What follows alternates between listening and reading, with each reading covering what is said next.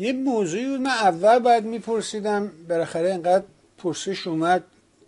دیگه الان اجازه بده بپرسم. با اونم این داستان چه می‌دونم برقراری روابط بین دو قطب همنام یه آهن رو با ایران و عربستان. و بالاخره توی این هیست و بیس تکلیف این تلویزیون ایران اینترنشنال چه خواهد بود آقای مستاقی؟ بله. ببینید واقعیتش اینه که کشورها نمی‌تونن رابطه نداشته باشن. یه حالت هست. یا باید رابطه داشته باشی یا باید در حال جنگ باشی. غیر از این نمیشه.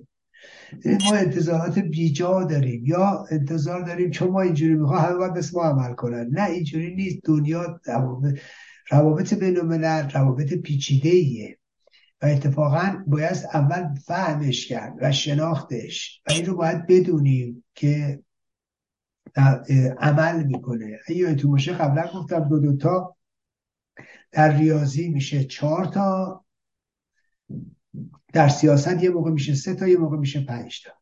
یه موقع میشه چهار تا. هاش دو میشه همیشه آب در شیمی ولی در سیاست لزوما نه. یهو می‌بینی شد اسید. خب پس این رو بایستیم بفهمیمش.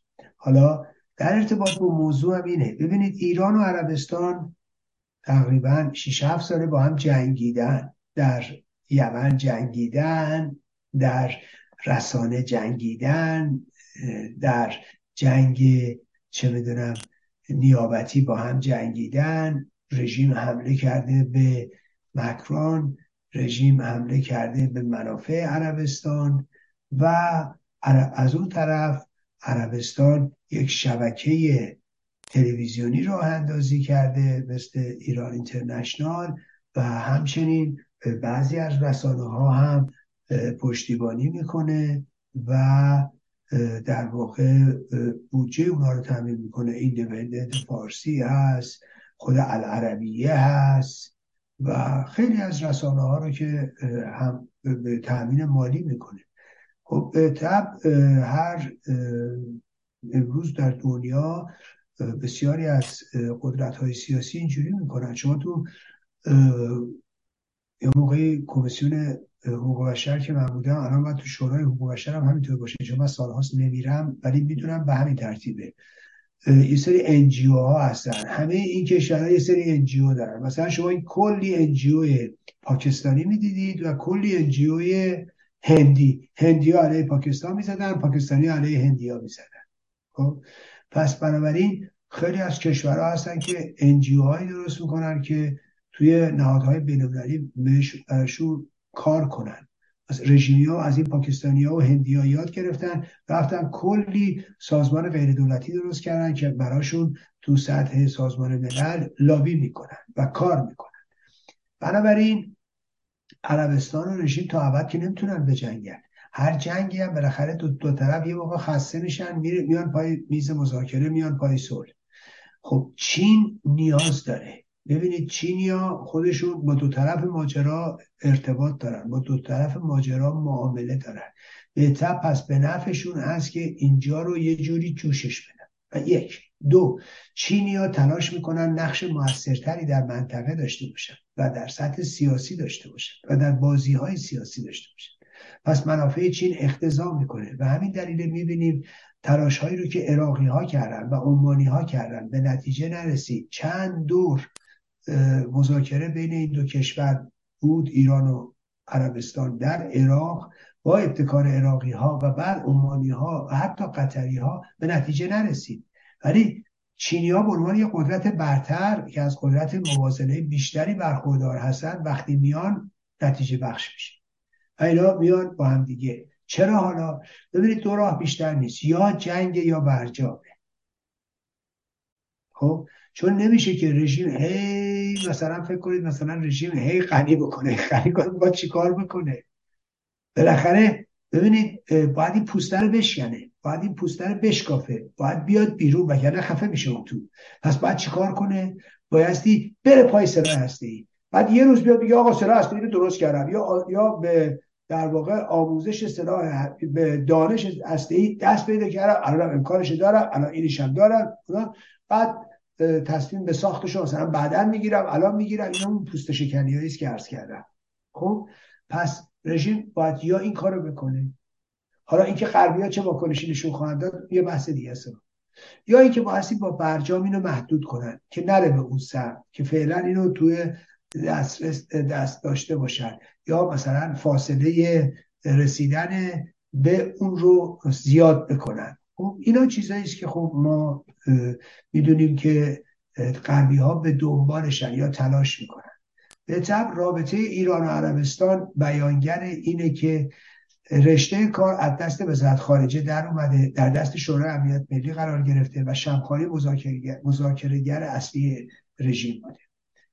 احتمال داره این مدل رو هم در موضوع مذاکرات برجام پیگیری کنن. یعنی پرونده رو از دست وزارت امور خارجه بگیرن مثل دوران احمدی نژاد بدن به شورای امنیت ملی. چون در دوران روحانی بود که پرونده رو از شورای امنیت ملی گرفتن به وزارت خارجه و به تیر ضعیف و عراقچی دادن.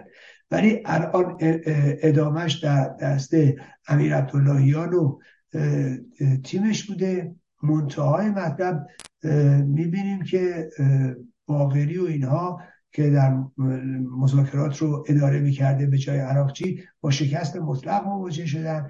احتمال داره دوباره عوض کنن بدن دست شورای امنیت ملی و شمخانی نقش موثرتری پیدا کنه. منتها بحث اینه که بالاخره یا باید توافق کنن یا احتمالا برن پای یه جنگی دیگه. محتمل اینه که به نظر من اینا دارن میرن پای مذاکره پای مصالحه و مدل عربستان می‌تونه مدل برجام هم باشه. می‌تونه عقب نشینی از سوی هر دو طرف صورت بگیره. و اینی که رژیم اجازه داده که نمازی سیامک نمازی صحبت کنه مصاحبه کنه با خانم کریستیان رمانپور یعنی زیر نظر دستگاه امنیتی یه همچین اتفاقی افتاده. و دنبال منافعی هستن که هر دو طرف مد نظر دارن. بنابراین به نظر من اینجا ما شاهد یک نرمش هایی در دو طرف هستیم. صحبت هایی که از سوی کنعانی سخنگوی وزارت خارجه میشه از اون طرف امریکایی ها و حاکی از اینه که مسائل پشت پرده برای مبادله به اصطلاح اسرا و زندانی ها در جریان هست و آزاد شدن بخشی از پولهای بلوکه شده چه در عراق باشه یا چه در کره جنوبی باشه. یعنی اینا هست. اینا همه پیش زمین است برای برجام. اینه که به نظر من روابط ایران عربستان تو همین چارچوب باید دید. به تب می‌تونه تاثیراتی هم در آینده ایران اینترنشنال داشته باشه. می‌تونن فشارهایی رو بذارن روی ایران اینترنشنال. در هر صورت باید توجه کنیم که ایران اینترنشنال بودش بهتر از نبودشه. و در واقع در زمانی که رژیم می‌تونه بلافاصله شبکه ارتباطی رو قطع بکنه اینترنت رو قطع کنه و فضای مجازی رو مختل بکنه وجود شبکه های ماهواره به نظر من مهمه. از بی بی سی گرفته تا من و تو تا ایران اینترنشنال.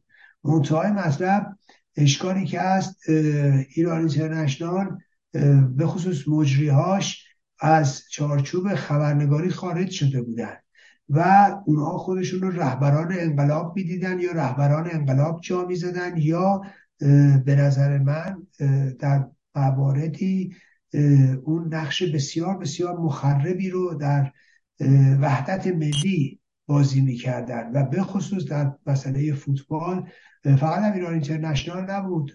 اون ایران بایر هم بود و کسانی که به نظر من تا دیروز خودشون توی بغل رژیم بودن و چه می‌دونم رسانه های رژیم و با رانت رژیم اومدن خارج کشور اونا یهو شده بودن مبارز و انقلابی و و دو آتیشه دیگه خدا هم بنده نبودن و یقدرانی می‌کردن علیه تیم ملی فوتبال ایران.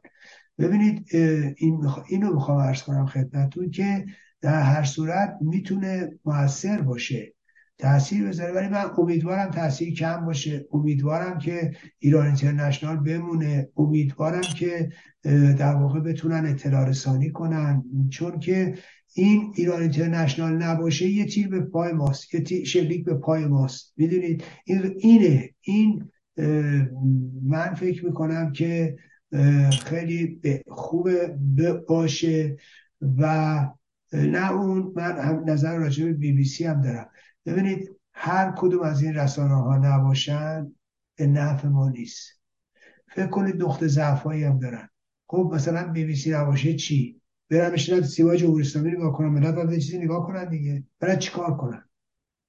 من هیچ کدوم از این رسانه ها رو منفی نمی‌بینم. شاید مخالف باشم شاید اینجا اونجاشو خوب نبینم شاید ایدئال نبینم شاید در واقع یه جاهایی رو هم حتی منفی ببینم.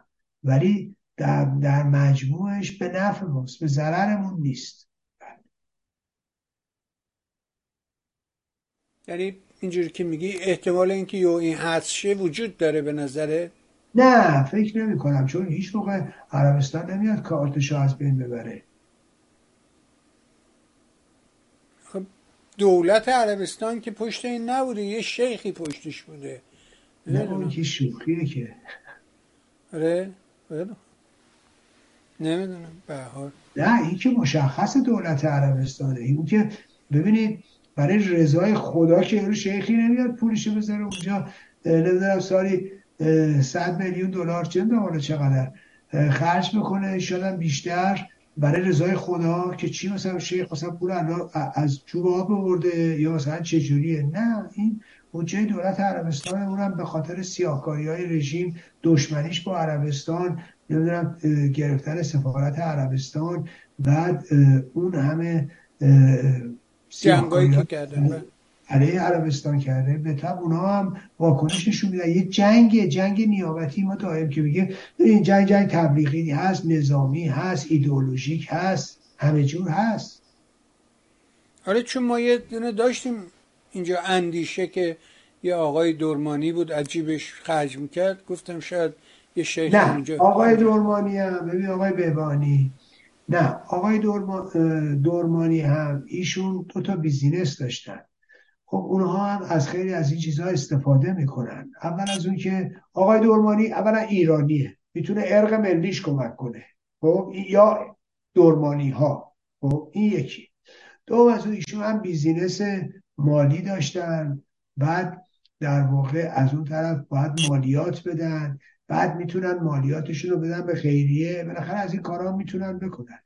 و من الان نمی‌دونم دقیقش ها چون من ولی می‌دونم که این کارها امکان پذیره و اینجوری هم خیلی محالی که شما از جیبتون می‌دید. خب؟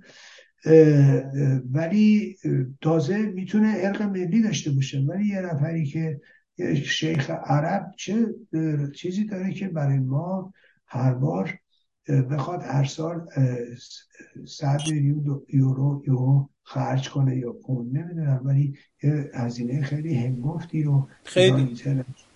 داره بالای صد میلیون باید باشه. نمی‌دونم دقیق نمی‌دونم که.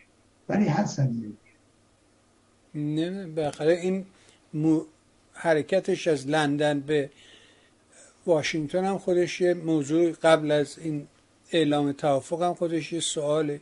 گرچه که اون مجری بی بی سی می‌گفت به خاطر شکایت من اینا نقل مکان کردن که اون یه شوخی به نظرم بیشتر نبود.